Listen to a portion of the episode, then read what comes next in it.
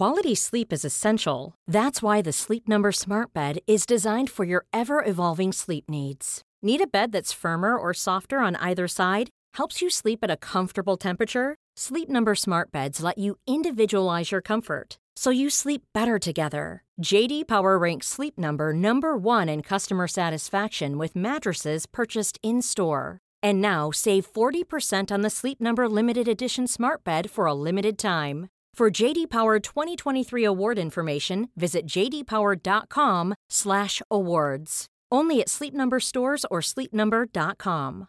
There's never been a faster or easier way to start your weight loss journey than with PlushCare. PlushCare accepts most insurance plans and gives you online access to board-certified physicians who can prescribe FDA-approved weight loss medications like Wegovy and Zepbound for those who qualify. Take charge of your health and speak with a board-certified physician about a weight loss plan that's right for you. Get started today at plushcare.com slash weight loss. That's plushcare.com slash weight loss. plushcare.com slash weight loss.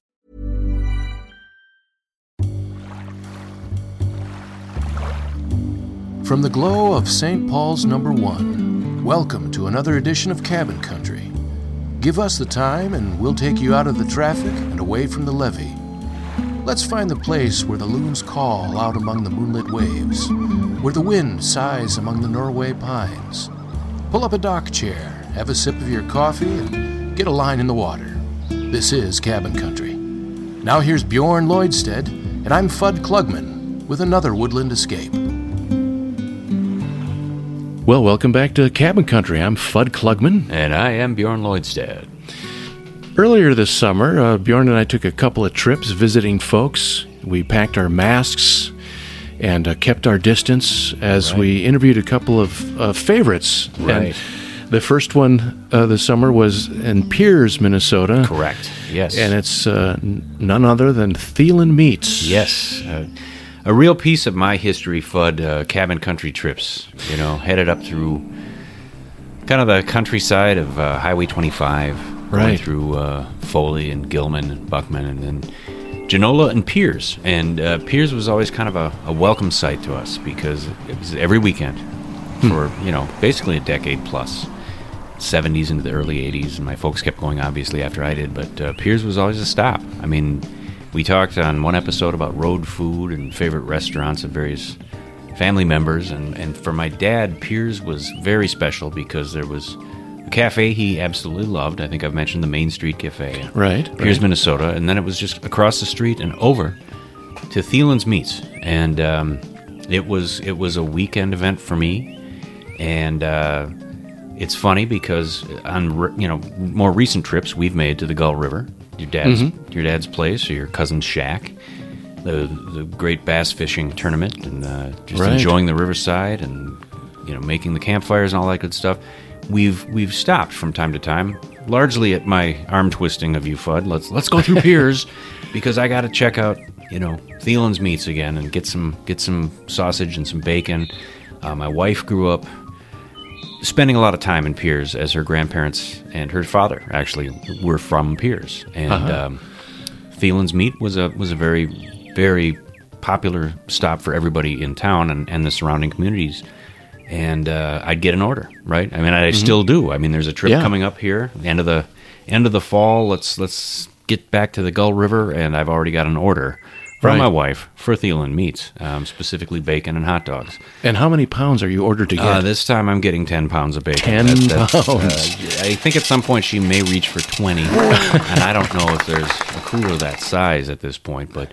You well, know, it's just that good. It is. It is that good. It's crazy. Thick, thick cut Thick bacon. cut bacon and uh, fresh from their smokehouse. Mouth-watering. The hot dogs are amazing. Smoothly delicious. Country sausage. I mean, anything they're making is just good. And and I've, I think I've made a convert out of you, Fudd. Oh yeah.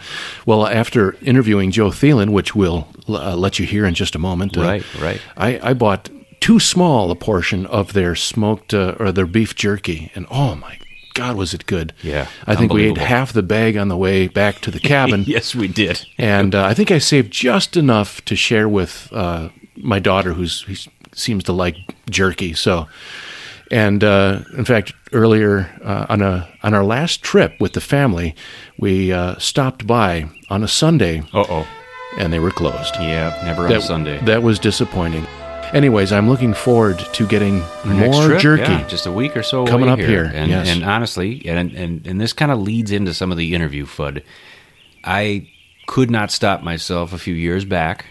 Very cool black baseball cap with the Thielen logo on the top Mm-hmm. Ah. in red red stitching. Thielen Meats, Pierz, Minnesota. Now that has become a constant piece of my apparel when we go out in the field to do interviews or we just Yeah. head up to the cabin. We go out into the cabin country and enjoy some fishing time, some campfire time. I always have my Thielen's hat on. And uh, it never fails. Yeah. Someone always comments on the hat. Oh my Right. gosh, Thielen's. Yeah, wow, how great is that? Don't Yeah. you don't you wish it was closer to the Twin Cities? And I would say, No, I don't, because I'd go bankrupt. Or part B, you know, it's it's part would of the trip for me. I mean it's Yeah. just you get we're almost to the cabin in this you know back in the day our cabin now modern era you know going to your dad's place mm-hmm. um, to get to Pierz for me is like we're back to what i remember you know Yeah. really outstanding bacon really outstanding sausage products and uh, so i wear that hat i get comments on it all the time Right. and uh, and then like I said, meeting my my my wife. I mean, I was meeting this young lady, and eventually we're married. And lo and behold, you know, she she knows the town so well. Spent so many years with her grandparents, uh, summering in, in Pierz. Uh, she was born in Little Falls, so it's it's a well known commodity. I mean, everybody knows Thielen's meat, and um, it was just kind of cool. Uh, so you'll hear me in this interview with Joe. Um, the Thielen company was great enough to respond to our request.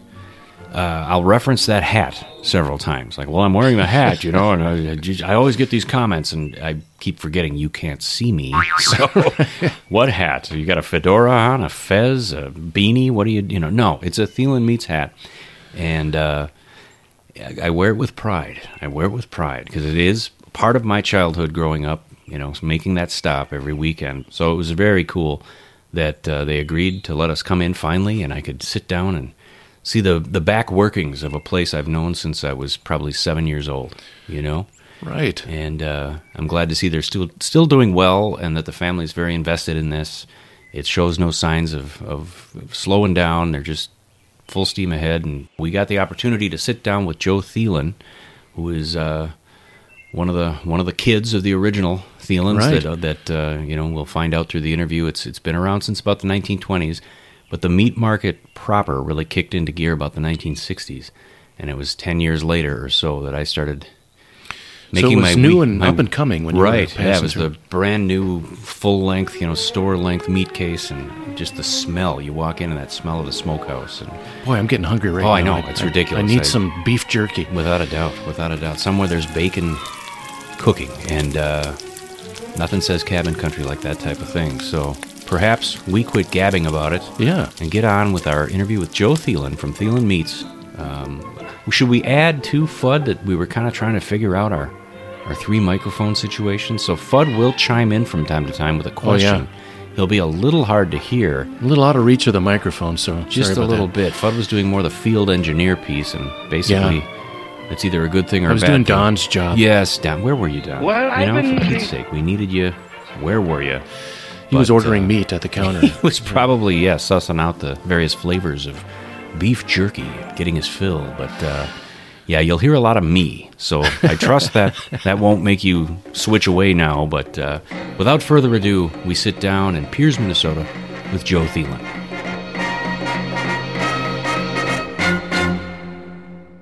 When did this all start? I mean, when did when did this an empire Well, kick off? I guess you Uh, say. the original building is located right next door. That started in 1922. Okay. And that would have been my great grandpa built that, but it wasn't so much a meat market. I did have, you know, some meat Right. stuff in it, but Right. it was a general store, really. Sure. Okay.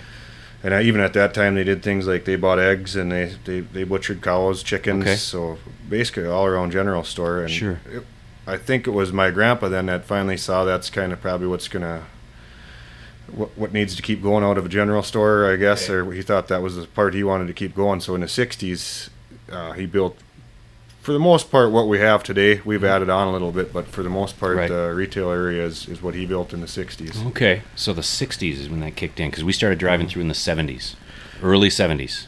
Yeah, and, and it, that- and it was here. So that made a huge difference for him because Yeah. what he was selling out of was a little tiny case in the back room of a store. And Okay. then all of a sudden he's got this huge showroom that with a meat case that's ten times longer than Right. what it was. So I mean, Right. it was just I remember my father-in-law used to talk about whatever night, whatever night of the week it was here in Pierz, where you guys were doing like like certain meats would come out fresh, Mm-hmm. and everybody in town would come rolling in. So that was kind of cool. Remind me now, Joe, what night what night of the week was what he what would he say? Hot bologna night was a yeah, yeah. deal. In fact, that still goes on today. It does. Yeah. Okay. Well, today's actually yeah today's Wednesday, so today it is in Genola.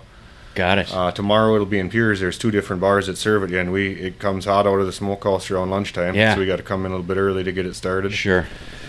And then about lunchtime we bring it down there, and they'll get bakery buns and horseradish, and so Okay. you're right, it does drop kind of pretty good. Right. Yeah. Right.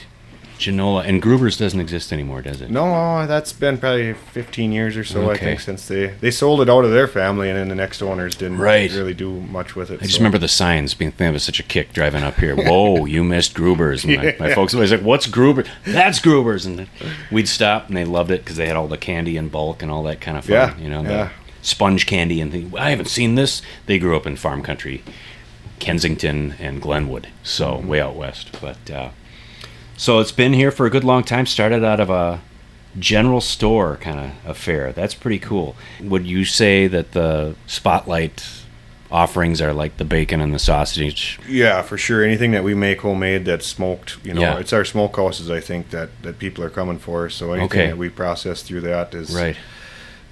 definitely the main reason people stop. But of course, you know, over the years we've added quite a bit to that lineup too. But uh, that's our that's the meat of it. Well, I knew I knew you guys, at one point. in- I was- I think it was in the 1990s. Um, I heard Oprah Winfrey talking about Thielen's meats Mm-hmm. on national television. I thought, my God, I know where that is. You know, that's, Yeah, that's pretty cool. Uh, I mean, did that have any kind of an effect that you were getting celebrity status by that point? Well, if I'm if it is what I'm thinking of, probably it was in around 02, I want to say, which isn't Yeah, far off. We were right. mentioned in an article in the New York Times, and here in central Minnesota, I knew that article was coming out, but I'm like, ah, who who cares? You know, it's Right. the New York Times. Was that? I mean, I didn't Yeah. know one, never seen one, never read one. well, when that came out that day, uh, I that was a life, one of the life changing moments for Yeah. myself. It was just the phone didn't quit ringing. We had two phone lines sure. for three weeks straight. The phone literally did not quit ringing. That'd be kind of a pleasant surprise. huh? Well, it was it, it was a lot all at once because we had we did not see that coming. Right, and I suppose your workload then you know triples, quadruples because Luckily, at that time, my brother, my, my two brothers, and myself didn't have kids yet at that time. okay, And my mom and dad were a little younger, so they were helping too. And it was a good thing that it was that timing because right now there's no way w- that we could really Keep up with that kind of craziness. with the family. You just can't work Yeah. the way we were Oh. doing it. So I, I hear you. I hear you loud and clear. Um, I love the fact on the website. Uh, you talked a little bit about processing. Yeah, sorry, boy, my brain was just fried there for a minute. Fudd. Um, is it predominantly deer? Is what you're seeing coming in? Is Yeah, Working with that, local that's the majority of it. But believe it or not, you know, as far away as we are from elk or moose country, we still Yeah. cut up some of that. You know, Okay. and uh, a few black bear. But yeah, for the most part, deer. You know, especially the last few years is pretty healthy deer herd in Minnesota. So right, uh, right. Sometimes we'll cut up the whole deer, actually skin it out, debone it, cut it, and Okay. other times people just bring in the stuff they've already done and, and have us make sausage out of it. Okay, all right. I mean, is it the kind of deal too, like the moose? I imagine that's coming in from like the northern part of the state or southern Canada, maybe. Either Canada or uh, some of the western countries. I don't know, or western western states in the Like, country, maybe. like northern Montana. Or, Could- yeah, Idaho, places like that, I suppose. Yeah, I know moose are, are kind of hard to find. I'm in the boundary waters a fair piece. And you don't even see them all that frequently in the boundary waters. is that so, right? I haven't yeah, been up there in a long time, but they're they're challenging to find. Um, turkeys. Do you ever see turkey hunters bring them in? yeah, we smoke. You know, obviously just in the springtime, but we smoke. And then another thing that actually turns out the best, I think, is jerky. Okay. So we'll take the breasts and slice that up. And Yeah, that's a good sized piece of meat. So Yeah, there's some of them can get pretty big. turkeys are so incredibly smart. If you're a turkey hunter and you're new at it, you might not. It may be a while before you actually get one. But I was thinking, They, That might be a thing. They're a lot smarter than what you give them credit for. That's for sure. Cause right. And somehow or another, it seems like in the off season, they let their guard down a little bit. Somehow they know that they're Yeah. not being chased. Yeah. then, then they're allowed you to get a little bit closer. You can't shoot me, so I'm just going to walk through your yard. Yeah, you see that. Then, then wait till the season opens up, and boy, Right. they get very wise, very, very quick. So Right, right. Um, thinking about uh, how times have changed, so you kind of opened up as a meat market proper in the '60s. Times changing. Um, are there products you don't offer anymore that you did back in the '60s? Are there things that are not were not maybe quite as uh, popular now that were back then, or have you added things because there's been a call for it? Well, it's I guess as long as I've been here, I don't remember us dropping too many products. It's one thing that kind of keeps us going is the fact there's a lot of older people that realize there's few places you can get some of these things like Right. head cheese, brown Braunschweiger. Sure. You, you don't just go to the grocery store and get that. So liver sausage, blood sausage. Right. So it might seem a little out of date that we're still making that, but you know, people will drive a long ways for it because Sure. you can't find it everywhere. It's a specialty. I mean, Yeah. you you guys make it and they know it, and you make it well, so they they're going to keep coming here. Any, anything new you've added to the line? Oh, we've added quite a bit. Uh, when I started here, there was probably you know maybe a dozen sausage products or maybe 15 sausage products that we made, and eh, maybe even a few more than that. Sure. Um, and we're we still made it make make those. We've decided we're not, of course, going to change anything with the original recipes, but yeah, we've added a whole bunch of other stuff. You know, nowadays a lot of people they'll have a sausage, but some want a cheese in it or jalapenos or wild rice. Okay. And we've added things like marinated chicken, marinated pork chops. Mhm. So just a lot more specialty items. People want to try a variety, variety more so than. Take them from here, and they're all ready to ready to go in the kitchen as soon as they get home. Yep. How do you respond then, Joe, to some of these places you hear on the the radio where where they're talking about the blueberry broth? Mm-hmm. Well, that that could work, you know, or chicken, apple, all this kind of stuff. Yeah, you know, as a rule of rule of thumb, I, I generally try to make things that are kind of appealing to me, and, and of the many varieties of sausage we have, for the most part, we'll do things like add cheese or add wild rice, or Mhm. uh, we do some beer brats. Sure. I don't get very much into the artificial stuff like taco seasoned brats, you Right. know, using artificial or pizza flavored brats. Right. I just don't. I don't really believe in that or Yeah. gummy bear, you know, that sort Yeah. of thing. I like to add just you know natural ingredients to it that are can change the flavor a little bit. Absolutely. Growing up, did you think you were going to be in the? the Yeah, did you see this becoming kind of something you were going to be doing, or were you going to be an astronaut? or No, not when I was younger. I didn't. or- I didn't really think I was going to do this, but then Okay. I did try a year of college, and then I had a little other, couple other things that I was doing throughout Yeah. high school and a little bit after. And but uh, within a year of graduating high school, I was back here full time. Sure. because that, that that's when I think I grew up enough to realize what I had here. Right. and uh, just decided I never looked back from there either. Yeah. And uh, you know, I've always once I came back here full time, it just I fell in love with it, and I, Yeah. yeah. I couldn't. I don't really want to do anything else. So. Is there a time of year where it, you, you get a little more time to relax some, and business maybe gets a little more normal? I'm imagining for you guys seasoning or seasonally, excuse me, summer is, is a crazy time. Yeah, summer and then that going into fall is busy too. Sure, so usually hunters about hunters Yep. and then Christmas, but uh, yeah, usually January, February, March, Okay, winter months. time to get your get your breath back, and Yeah, right, we see some snowmobilers go through, but they're not big with uh, shopping for meat. You know, a lot of times they'll go trail riding and they're not interested. they're looking for a restaurant, not a not a meat market. Exactly. Yeah, bar, so that gives us yeah. a little time to get caught up. better yet a bar restaurant. Kill two birds with one stone. That right? would be the best. right, right. Do you get to hunt it all yourself? Do you do that, or As much as I can, you know, a lot of years it just amounts to hunting around home. We've got a little bit of land that we hunt around here, and that's Yep. always nice because if I can sneak out a little bit early uh, from work, I can be out in my deer stand in you know in a half hour Right. after I leave here. So that that we always do, and then occasionally, uh, you know, we'll get out of state once in a while and do some hunting for something or other. So either elk or whatever comes up. Right, right. And you said you have done some processing of. Have you ever had elk come rolling in? Oh yeah, yeah, we do probably a dozen or so a year Okay. that come from It's a Lo- good-sized Colorado. animal. Yeah, Yeah. they are. Yeah. Well, and I, and maybe you can correct me on this one, Joe, because I've been corrected many times by many brighter people than myself. I had a, a buddy who swore that he liked to elk hunt and loved the taste, and I've eaten. Fudd, have you eaten elk? no? I had it out in Colorado. It's delicious, unbelievable. Um, but he said, "Oh yeah, there's every elk has two. They're not teeth so much as tusks, and they're actually ivory. They're Yeah, not. yep. And so that's for real. Yep, that's just real. pulling That's the wool ivory. over my eyes. No, yeah, I well, Okay. if I uh, any of them that I've ever been that we've gotten when I'm on a hunting trip, we'll Yeah. harvest those out and keep them as a souvenir. Sure. Yeah, they're pretty. They're not real big. They're maybe you know big as around as a dime or something like that. Right. I love the fact that I wear I wear this hat, or or we just talk about the podcast, and we're going to talk to the the Thielens about the meat market, and people know what we're talking about.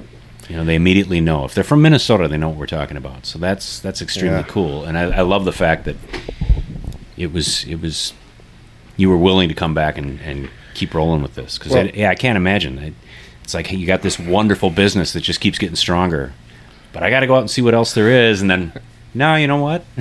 We're gonna keep rolling with that. Well, so well, hopefully some of either my kids or my brother's kids will do that too, because we're, Yeah. we're fourth generation now, and to get to fifth generation is pretty rare. You know, Yeah. sooner or long, sooner or later, Yeah. you know, all good things can come to an end. But uh, right, right now I- we've got seven kids that are Okay. uh, that are in school now that Yeah. have a chance of coming up here and having an opportunity at outstanding. What colleges are they? they're all in. They're all about the same age, and I think the oldest one is fourteen. Oh, And the okay, youngest one is uh, eight, so between Okay. eight and fourteen. So we got a few years to, sure. Think about all that. yeah. They're going to like the Pierz schools here. Yep, all of them go to Pierz. A couple of our, uh, couple of their moms are teachers at school there. Okay. Yeah. I, I, like I say, driving through this town for so many years, I thought it was just Main Street. You know, for us, for my family, it was two stops: the Main Street Cafe, yeah, maybe the gas station, depending on whether we had to Mm-hmm. hurry up and get out of town, and Dad didn't have time to gas up. Main Street Cafe, and then Thielen's, and then strap yourselves in because that 25 miles to Brainerd is the single longest stretch of road on planet Earth. You know, and uh, and I just remembered, yeah, that's that's pretty much Pierz, and then getting to know a family that grew up here. Realize this town is actually much bigger than you see from just the main drag coming through. well, it's got some pretty nice amenities. You know, having a nice little golf course down Yep. there and a campground. That's Yep. always nice. We kind of Yep. grew up down and around that area with Sure. the with the swimming area and Right. river to fish in. Exactly. a lot of opportunities for recreation. pictures there. of my father-in-law hoisting northerns out of that little river. So, Mm-hmm. and uh, and then I, again, I remember that back in the day, kind of a, a two for one package, Genola and Pierz, and that all of a sudden it went from like there's guys every we drive through town there'd be guys pitching horseshoes right on the edge of Genola, and then within ten years there was like this big arena, and then they were having like state horseshoe pitching tournaments, and then it was like this big event and bands and all this. I was like, oh my goodness! And then, you know, driving through the last few years, it's like that's all kind of faded again a little bit, going back to normal a little bit. But uh, Well, you've got a pretty good memory. Yeah. that's a pretty good, pretty good description. I think of how it I went. just remember I was like seeing the, the name Primus Burger on some things, and all of a sudden there was a Primus Burger arena. Yeah, yeah. And you know there was Gruber's, and I was like, "We're gonna stop in Gruber's." I don't know, it's getting a little too big for us at this point. Let's just keep going. We gotta, we gotta get to Pierz. If you go back towards Brainerd again, what used to be the Primus Burger Arena down Yeah. in Genola, Yeah. if you go for, you know, there's that uh, Barrett Pet Food up there. The Yeah, building yeah. on that building, the original building there is the old Primus Burger So Arena. took it apart and moved it. yeah, Okay. so it is now standing up there. Maybe they've got a horseshoe pit for the workers on it. take a take a break off the the meat grinder and Yeah. pitch some shoes. Oh, that is super cool. Well, Joe, thank you so much for some time here. We you know we wanted to get to know what the story was here behind something that, like I said, I've grown up my whole life. You guys, it was for us. It was always bacon and hot dogs, bacon and hot dogs, Yeah. bacon and hot dogs. Yep. And, uh, and then then I meet my wife, and it turns out she's from this area and spending summers with her grandparents and Pierz. And oh, you're missing the whole hot bologna thing. And don't forget about you know. It's like oh okay. So it was just cool that I was like, man, there's more to this. There's a lot more to this. And then start doing a little research and minor celebrity in the family. I understand with a chef and he's got a a book series and TV show and the whole bit. And Yeah, she's done. Uh, she's done a couple of really good cookbooks. I think she Yep. got her second James Beard Award a couple Yeah. years ago, so that's pretty incredible. Was uh, was a Michelin star chef in New York City, if I'm not mistaken, Yeah, for a while. I'm a bit of a food geek, so I was like, "Hey!" I saw that name and I thought, "Is that the same tie-in with the family?" And then she actually referenced this meat market on her show on PBS. So I was like, "Well, guess that answered that question, yeah, right?" yeah, You know? yeah. That's her There we first cousin, so That's cool because uh, she had a specific episode where she said, "In honor of my family's meat market, tonight we're doing hot bologna." And so, and it even showed, you know, that people sitting around and making sandwiches and sitting in the kitchen and shooting the bull, and mm-hmm. it was like, wow, that is so. It definitely is the real, the real deal. We'd just like to thank Joe Thielen from Thielen Meat Market for giving us the inside scoop on an iconic Minnesota legend, I guess I would say, because so many people know it so well, and I get so many questions and comments. So thanks much for all your time. All right. we'll, uh, we'll let you get back to work. Okay, well, thank you guys. Absolutely. Thank Yeah, you. that was nice. super cool. Well, and there he was. Uh, it was great to hear, you know, just about the the history of it. And we sat in his office, which I think was his dad's office. He had all kinds of paraphernalia, Yeah, cool old hunting, trophies, trophies, that yeah. uh, didn't Yeah. stay at the house, but uh, the biggest, the, the, biggest and bestest of the hunting trophies were at home with Dad's Yeah, house. But right. these- but these were here too, and some really interesting, you know, mule deer, Arctic fox, uh, Yeah. caribou, for sake, Yeah. you know, all this cool and stuff. the and the trophy knife stuck in the ceiling. right, When it, when you wear out a knife, it's ten to fifteen. you whip it up in the ceiling. Yeah. meat cutting. It it gets retired and into the office, and uh, I would say Joe is is a, a succinct individual. You know, Well, yeah. he, he was he was he was up front of like, well, I. I can answer your questions. You and he was he was probably like, uh, "You're making my life flash before my eyes here, uh, Bjorn, because you know the history better than I do." And I, Well, you know, I am a history guy, and, and Yeah. Pierz to me is very interesting. I've spent a lot of time there, especially after getting married to a to a, a Pierz lifer family. Yeah. So, uh, yeah, it's it's it's uh, it was a great opportunity, and I was really glad he could take time out of his very busy day. I mean, there was a lot going on while we were there. Yeah. Uh, business was booming, Right. And uh, Joe gave us a good half hour to sit down and just you know yeah, ask those questions we've always I at least I've always wanted to ask and I think you were you were like yeah this is a good good thing to to hear about because I'm so used to the mouth-watering jerky and various Right. flavors and by the time I get home there's a piece left for my kids yes, oh no barely. oh no but uh, hey, the good news is they'll make more you know They will, and you, you can order uh, online, can't you? Oh, know, I think can- I believe you can. Yeah, I think I think they've got a website that is uh, definitely set up and attuned to the distance order. So, and, and Joe was even referencing at one point how that New York Times article, you know, all of a sudden their Yeah. online business was just going crazy, and they were trying to, you know, you know, we should have warned Joe ourselves that. Well, after all our listeners that's right. uh, in cabin country, Hey, to those of you that have stayed with us, we love it. Thank you. Thank you so much. And please tell 18 of your best friends Right. and all their relatives to start listening to Cabin Country because yes, uh, we may we may send them a coffee mug at some point. And sadly, you'll have to order your own jerky. That stuff, Yeah, well, that I- stuff's worth its weight in gold. And and uh, I'd love to suggest maybe people hearing this would add to the Oh, yeah. Thielen business uh, you won't be disappointed. business plan. Yeah, you will not be disappointed. So That's that for way sure. you can uh, some chew, chew on some jerky or fry up some bacon, drink some coffee, and listen to the Cabin Country podcast. That's right. Think back to that great interview with Joe, and and uh, anytime you're on Highway 25 or cutting across from some of the other highways, man, make a stop. Make a stop because you'll be glad you did. Excellent. Well, we're Right. going to take a short break, but we will come back with even more entertainment from Cabin Country.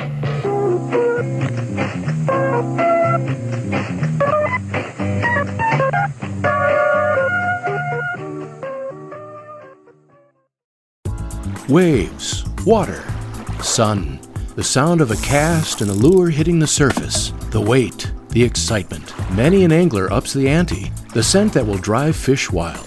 Angler Deep Blue, the elixir that will guarantee strikes and ensure you catch your limit. Angler Deep Blue, the attractant that creates a frenzy in the depths. The proper mix of gizzard shad, fermented crab, herring, garlic, anise, and parsnip. Dip your bait in Angler Deep Blue and then send out your lure. Whether bobber fishing or trolling, Angler Deep Blue sends out a calling card to walleye, pike, bass, and crappie saying, The bait you want is over here. Why waste your time on leeches, minnows, or rubber worms? Strike now while the scent is in the water. Angler Deep Blue is the attractant that draws the limit to your live well and makes competition fishing almost seem boring. Angler Deep Blue is the only attractant for lures and live baits that also works well as a summer season cologne. For those with an itinerary that includes the club after a day's fishing, Angler Deep Blue is your best last spritz before leaving the car and heading for the dance floor. The addition of patchouli oil, bergamot, and cedarwood create a lingering aroma that will have many nightclubbers asking, What is that scent? Good evening, sir. Can I have a look at your ID? Absolutely, my good man. All right. Enjoy your evening. have a great time. Oh. Angler Deep Blue. Have you got it on you?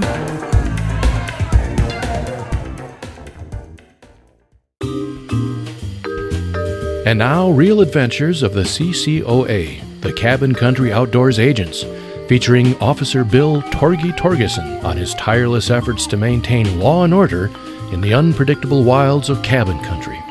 Tonight's episode Jack the Ripper, Part 1. It was Friday night in cabin country. I'd been out for the better part of the day trying to settle a dispute over the shooting of the local woodchuck population. They were back. They were digging under foundations again. Cabin owners' dogs were going nuts. Small kids were talking about how cute they were. This one was a head scratcher with no easy out. It was the evening right after the golden hour. I could take off the agent's hat and go back to being myself. I was at the Sportsman's Cafe enjoying my 23rd cup of coffee at the end of a long day when my cell buzzed. I looked toward my phone with a mixture of exhaustion and duty. At this time of day, I had a strong suspicion of what I'd see. I was right. A 266. Live box destruction. The cabin owner suspected a large snapping turtle. Given the original construction of his live box, this would have to be a giant snapping turtle. A bead of sweat formed on my brow. This had to be Jack. Now, for those new to the story, Jack the Ripper, as he was locally called, was no ordinary snapper. This turtle was simply the largest reptile the Gull Lake, Gull River area had seen in decades. Complaints about Jack were nothing new. He was a repeat offender whose career spanned decades. Various lake place owners around the area had complained about the brute. These complaints had come in over the course of years. Anglers complained about Jack, but maybe complained was too mild a word. They feared this armored giant. There wasn't a live box Jack couldn't shred. It didn't matter if the live box was bolted to the deep water section of a dock or inshoreward near the shallows. Pressure treated lumber, composite board, hard plastic, even aluminum. Jack destroyed live boxes as if they were made of children's Lincoln logs. Jack was efficient.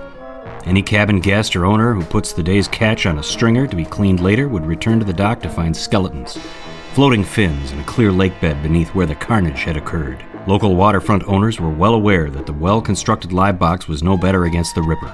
An angler would basically need a diver's shark cage to keep this snapper away from their catch. What puzzled everyone around the Chain of Lakes area was the sheer longevity of this cold blooded killer. Tales of Jack were well established in anglers' childhoods.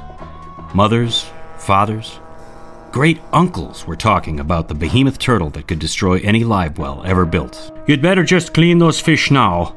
When you come back later to get them, you'll be finding a grisly scene, I assure you.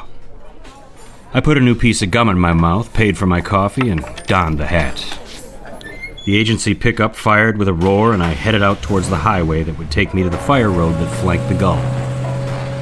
I'll admit my mind started running through the scenarios that locals would have to face when it came to the Ripper. Putting in the dock in the spring could be an eerie event. Cold, clear, largely weed free water synced up with the time of year when reptiles and amphibians came out of their winter slumbers. When you donned the waders and grabbed a ratchet wrench, Jack was out there.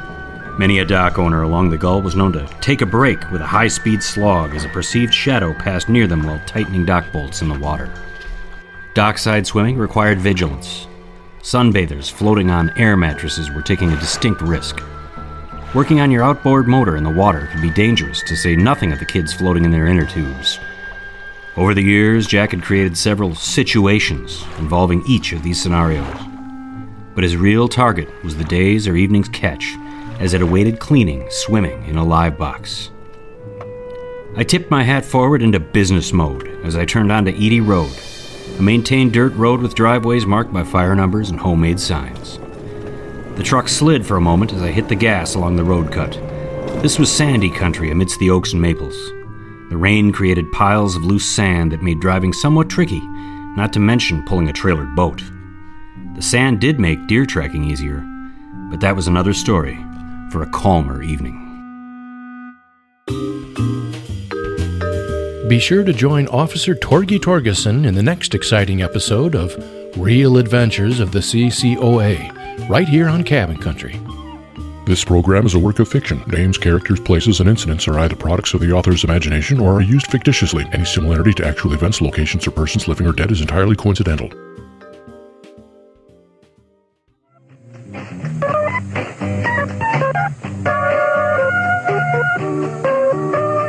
Well, there we are, the part one of uh, Real Adventures of the Minnesota Outdoors Agents, part one. We'll make sure to keep steady with those now, and and uh, we got to see what happens with uh, with Jack the Ripper. Jack the Ripper.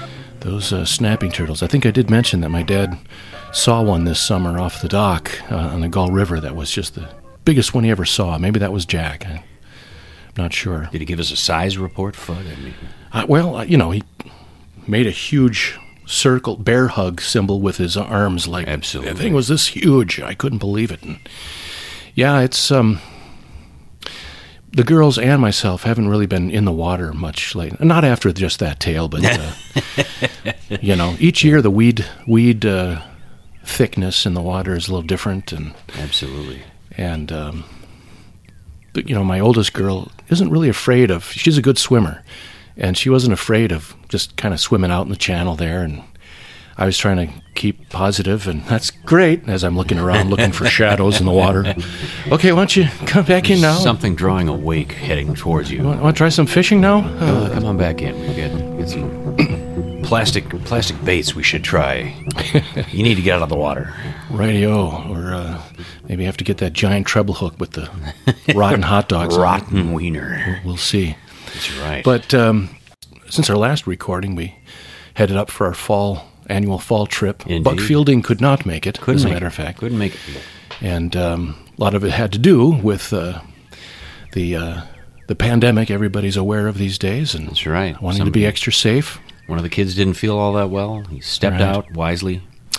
Yes, indeed, turned out to be not not an issue, but that's you know better safe than sorry. But- Absolutely. But it was a good time. We had excellent weather. In fact, we posted a, you know, the a little short video of of riding that last uh, tracker boat ride on the on the river there. Oh, absolutely. And it was just beautiful.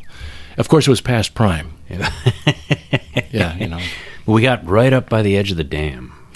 Didn't We did. Didn't venture into the stay back area. Yeah, but we got, got- we got as close as we could get, and I like to closely monitor my uh, what is it, the Lowrance uh, depth finder, fish finder kind of thing, and I didn't really realize that close to the dam there is really the deepest part yeah, at a whopping 26, twenty six feet. 26 feet. My goodness.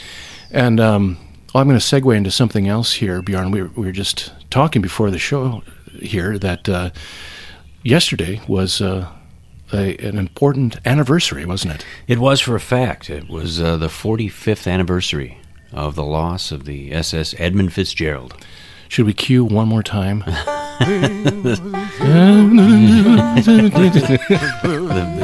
the homage to Gordon Lightfoot, and, and obviously the sad reality that all 29 went down with the Edmund Fitzgerald on the 10th of November, 1975. 1975. And I, I got to be honest, Fudd, every time I think about that, uh, I don't know if it's just a Minnesota thing or a Great Lakes thing or, or what it is, but boy, you can't mention the name of that vessel and, and you get kind of kind of wistful and at the same time a, a little spooked. I mean, the whole idea, you know, and Gord said it so well when the when the gales of November come slashing. I probably just messed that up. My apologies to Mr. Lightfoot, but uh, Well, I can't, sounds right. I can't imagine. I mean, you know, I was hearing a little bit on the on the internet about about you know what made up the Edmund Fitzgerald and the hatchways. Mm-hmm. You know, I think I, I might have my numbers wrong here. I think they said there was 27 hatchways going down the length of that vessel, and uh, all of them weighing you know tons and just huge. You know, big metal doors, very thick, very strong. And they talked about the the clasps that kept these hatches in place, these giant screws, and, uh, you know, it- you really would have your work cut out for you to try to, to do any damage to these things. And they, you know, it always brings me back again to Lightfoot with the, I forget the line exactly, but talks about a certain time of the night where the main hatchway caved in Wow. and uh, boy, a respect for the power of that water. I, I mean, Yeah. I, I've always had a a love for Lake Superior, and and a definite respect for it as well. And Mm-hmm. in 1975, I wasn't very old. We were both relatively young men. Yeah. And just thinking about something that size, you know, referred to at one point as the Queen of the Lakes. It was the biggest ore hauler out there, and uh, you know, built to survive everything. And man, November 10th, 1975, kicked up a storm that could, could collapse a, a hatchway that you know could could handle just about anything else, and uh, but not that Not the volume of water. And, lashing uh, gales of my goodness. Yeah. November. Just unbelievable. And then that, of course, leads me back to talking with Todd, uh, Todd Matthews, excuse me, and, um, you know, the Minnesota Diving School. Right. And uh, talking about, have you ever thought about going down? I don't remember if Todd spoke about it or not, but I was I was talking at one point with a an, accom- uh, an accompaniment. Nice, yeah. The gales of November are doing something to my brain, here, but I'm not quite sure. Where are we? Uh, who am I? I mean, but this individual was a diver and uh, was keen on deep water dives and putting on the, the borderline spacesuit and going down Right. into these very deep waters where, you, you know, a, a dry suit isn't going to cut it. I mean, the water pressure is too great. And, you know, that was that was a goal. It's like, oh yeah, I, we're, we've got the got the, the gear rented in a, in a time spot. We're, we're going to go down to the Edmund Fitzgerald. Wow. said, that doesn't scare you at all? I mean, it doesn't freak you out? And, you know, it's cold and deep and dark, and Yeah. there there lies the ship, and Lord knows, you know, what you're going to find. And Yeah. oh no, sounds sounds wonderful. I can't wait to do it. Really looking forward to it. And I mean, you go on the internet and you see past dives and people inside, you know, the the chart house of, of the Edmund Fitzgerald, and oh boy, I I don't know that that to me, you know, water's so dark you're not sure which way is up. Well, all you have to do is listen to the Cuyuna Lakes episode Right. where we listen Right. to Todd Matthews, and he, he he just does an excellent job of taking away any fear you might have. Right, it's like his job to say, you know, this it's a beautiful, great experience. You should check it out. On our show, we put lots of scary music behind it, and I think you said you saw some other diving videos, and there's like banjo music or Right. something like that. Happy guitar music and Yeah, and it's just- here here come the schools of, of Northern Pike and, and crystal clear water, the Cuyuna mines, and No, Bjorn and I like Oh, to boy. pipe in all the scary. Good lord, you're gonna die down there.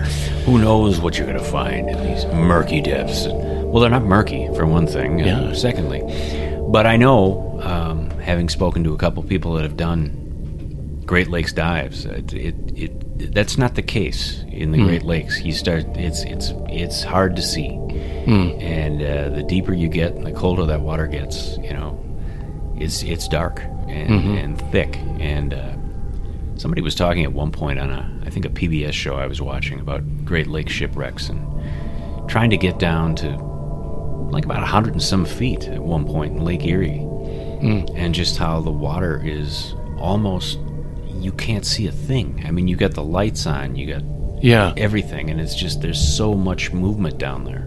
Yeah, and uh, underwater currents, and you know, you got the cameras running, and all of a sudden, out of this murk comes this shadow of this giant vessel on the floor, and and the closer you get, the, the you know now you're starting to read the name of the ship on the on the Right. bow, all this kind of stuff, but just the dark, dark water, and and all this particulate matter just kind of moving through the currents, and I, all I can think is.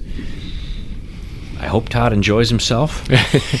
and, uh, Tell us about it. We'll, Tell us about it. Uh, we'll listen yeah, with you know. rapt attention, but won't be strapping Wow. on the yeah tanks So, or- so I'm assuming yesterday that the bells at the Mariners Museum, uh, and I believe Tolled. that, that I believe that's in in Michigan. Okay. Um, I could be wrong, uh, but yeah, they I know that that that that bell sounds 29 times for each sailor lost on oh, okay. Edmund Fitzgerald and and uh, made contact with Bjorn Jr., who's always been a a rapt student of that Mm-hmm. and, and loves the song. You know, they sing it at camp, and I, I sent him a picture of the ship and said, uh, a one-line text in quotations. It said, "Does anyone know where the love of God goes?" And and within minutes, you know, when the waves turn the minutes to hours, Uh-huh. like, "Yep, today's the day." I like, well, I hope I hope you're lighting a candle or something. You know, Yeah. we pay we pay our, our respect. Yesterday was the day. I mean, like I said, I, I I still remember being a kid and seeing that on the news and being like, "What? What's what are they talking about?" One of the last ships, you know, that was still on the lake, and it, it didn't make it. You know, it's gone. And it was shortly thereafter that I think Mr. Lightfoot cranked out that that, that ballad that haunts us all. Um, Yeah. Although they did say yesterday, it was interesting to see the Arthur Anderson, which was closest to the Edmund Fitzgerald. Oh. Um, you know, they were trying to like get a beat on each other's lights and you know follow us, follow us. We're, Yeah. You know, and I think they even said you know the last report you know over the radio from the captain of the Fitzgerald was uh, we are holding our own Mm. and uh, shortly thereafter, you know, the captain of the Anderson lost sight of the lights, and and and it just kind of disappeared. It was gone. Yeah. And uh, that ship came into Duluth Harbor yesterday, apparently, in Oh. in the teeth of a snowstorm. Oh, wow. You know, Probably much milder compared to. well, I'm going to guess compared to the the, the gale that took down, yeah, took it down in, in 1975. But they said there was the the closest known vessel that was still still plying a trade on the lakes, and here it is coming into Duluth in the middle of a snowstorm. Wow. You know, That must have been powerful. Yeah, sitting there in Canal Park, you know, eating a hamburger, watching. Uh, oh, here comes the Arthur Anderson. You know, I'm glad to see it made it back. Uh, Wow. Wow, man! Forty-five years ago today, they they managed to make it back to port, but uh, had to report that they had lost all contact with the Edmund Fitzgerald, and as had the world. So Yeah. unbelievable, unbelievable. Well, our hats off and Hats homage off, indeed. Well, we do memory. We do have the outside chance at some point we might get uh, Captain Dave Stricker. Uh, Yeah. yeah, he's a he's a fan of the show, and, and I think he would be interested in in uh, adding his ten cents worth. He's he's a guy who likes to sail in sailboats, um, Lake Superior, the surroundings of Lake Superior, and he he told me last time I saw him we were headed to the the mighty Minnesota Commercial Fishing Museum, of which he's a proud Right. board member, and uh, we were going up there to do a little work, and and uh, he was telling me, regaling me with tales of doing his captain's test bad weather crossing. You, you, Oh. you, you they they set it up such that you're going to go out at a time when I you know the the conditions are not ideal. Okay. And uh, the idea is you make it across to the other side of the lake. And uh, what he ran into wasn't, you know, 20 foot swells or anything, but, but he was going across in a dead calm, full fog.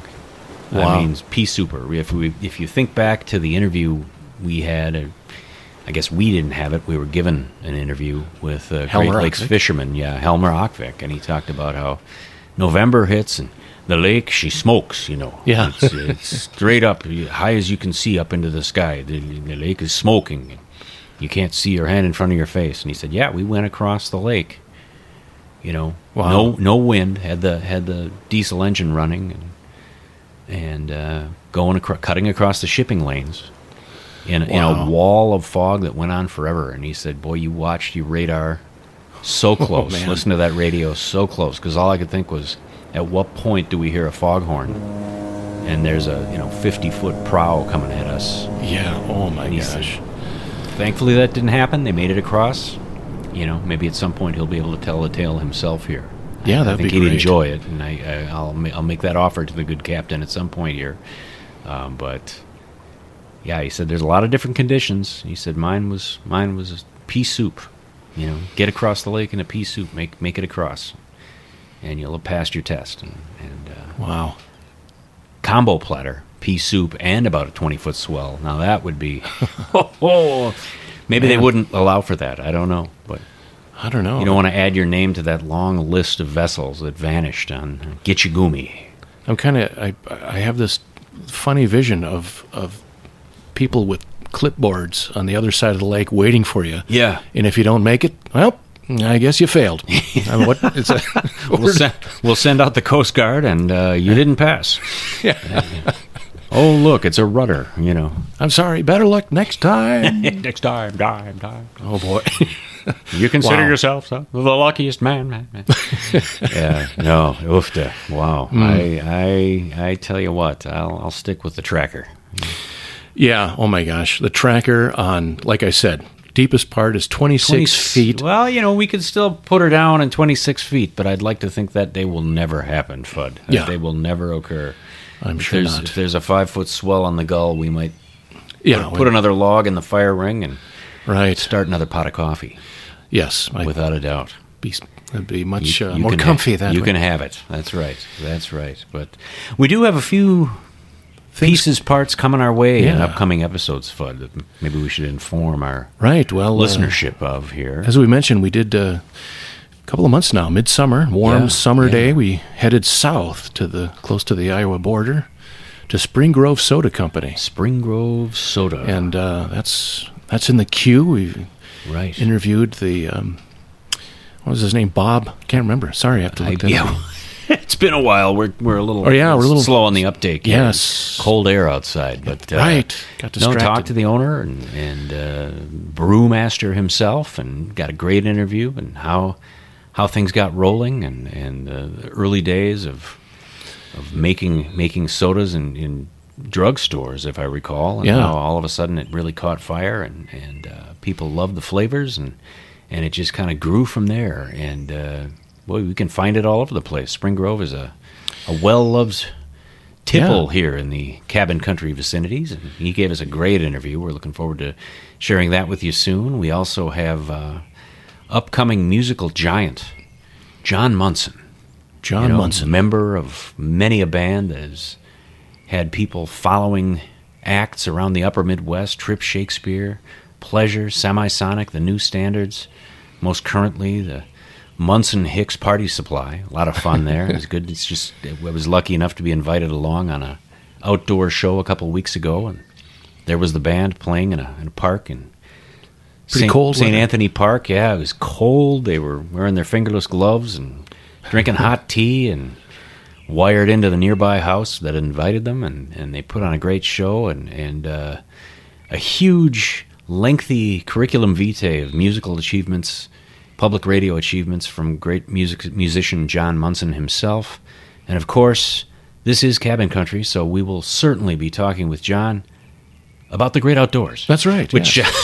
there And might be people say, "Yeah, tell us about you know life with Trip Shakespeare on the road and the great acts you opened for." And I, frankly, am more interested in where do you like to camp, John? You know, Well, you've uh, crossed paths with him many we times. have we have talked a little outdoorsmanship, uh, indeed, and, and he's a man who enjoys the great state of Minnesota. So we're going to get his take on the North Star State, where he likes to go, and you know everything from your favorite park to what's the what's the one campsite meal the Munson family likes to sit down on. But I don't want to show our hand completely here, Fudd. I'll Right. Save some of that for the interview, uh, and then we'd kind of toyed possibly with maybe less from Fudd and Bjorn and perhaps a little more from the, the listeners themselves. That's right. You know, speak to that a bit, Fudd. we, we, we should uh, remind you that you can reach out to us at cabincountrypod at gmail.com. Send us an email, and if you want to say, like, hey, how about how about talking about this? Or if you have a story yourself you want to right. Your share, and your experiences in cabin country, we'd love to make it part of the show. also, like, if you're, uh, you know, you're maybe not residing presently in the Minnesota part of cabin country, Right.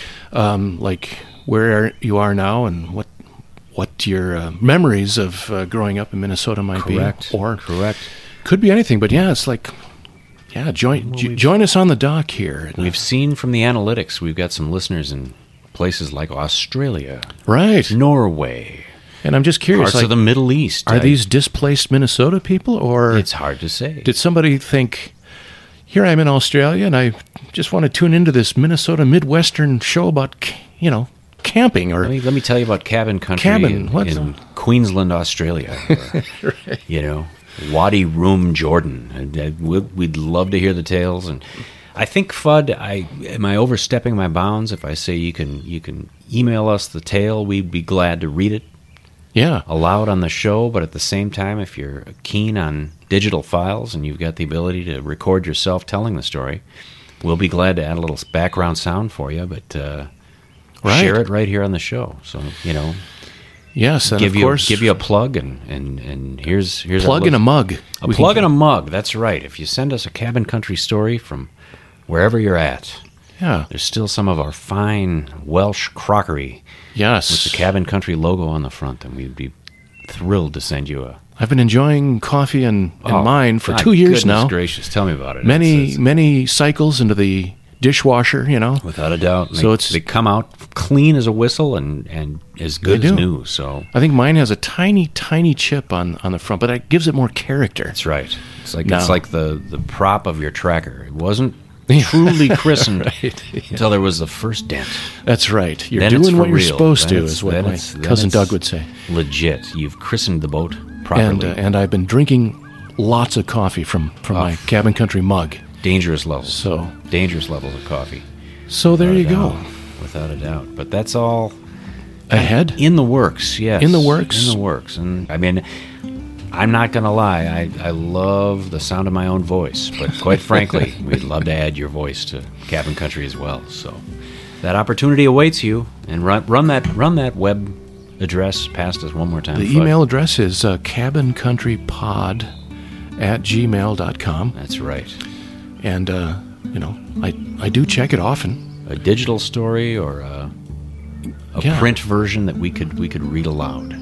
Or if you want to get crazy and tell us what you like or what you'd like to hear more of from the show. Or That's true. Yeah, we are. do you like always- to hear us gabbing away? Or do, you, do you like it when we interview, you know, naturalists like Stan Tekiela and authors like Mike Mike Leon and Right, and uh, yeah, looking forward to musician John Munson. without a doubt, without a doubt, he's been gracious enough to agree to join us, and hopefully that's coming up real soon. So, Rightio. Well, without a doubt, I suppose we can uh, let the cabin door shut one more time, and we'll one uh, more time, the we'll sound of the screen door time. closing, and we'll see you in the next episode of Cabin Country.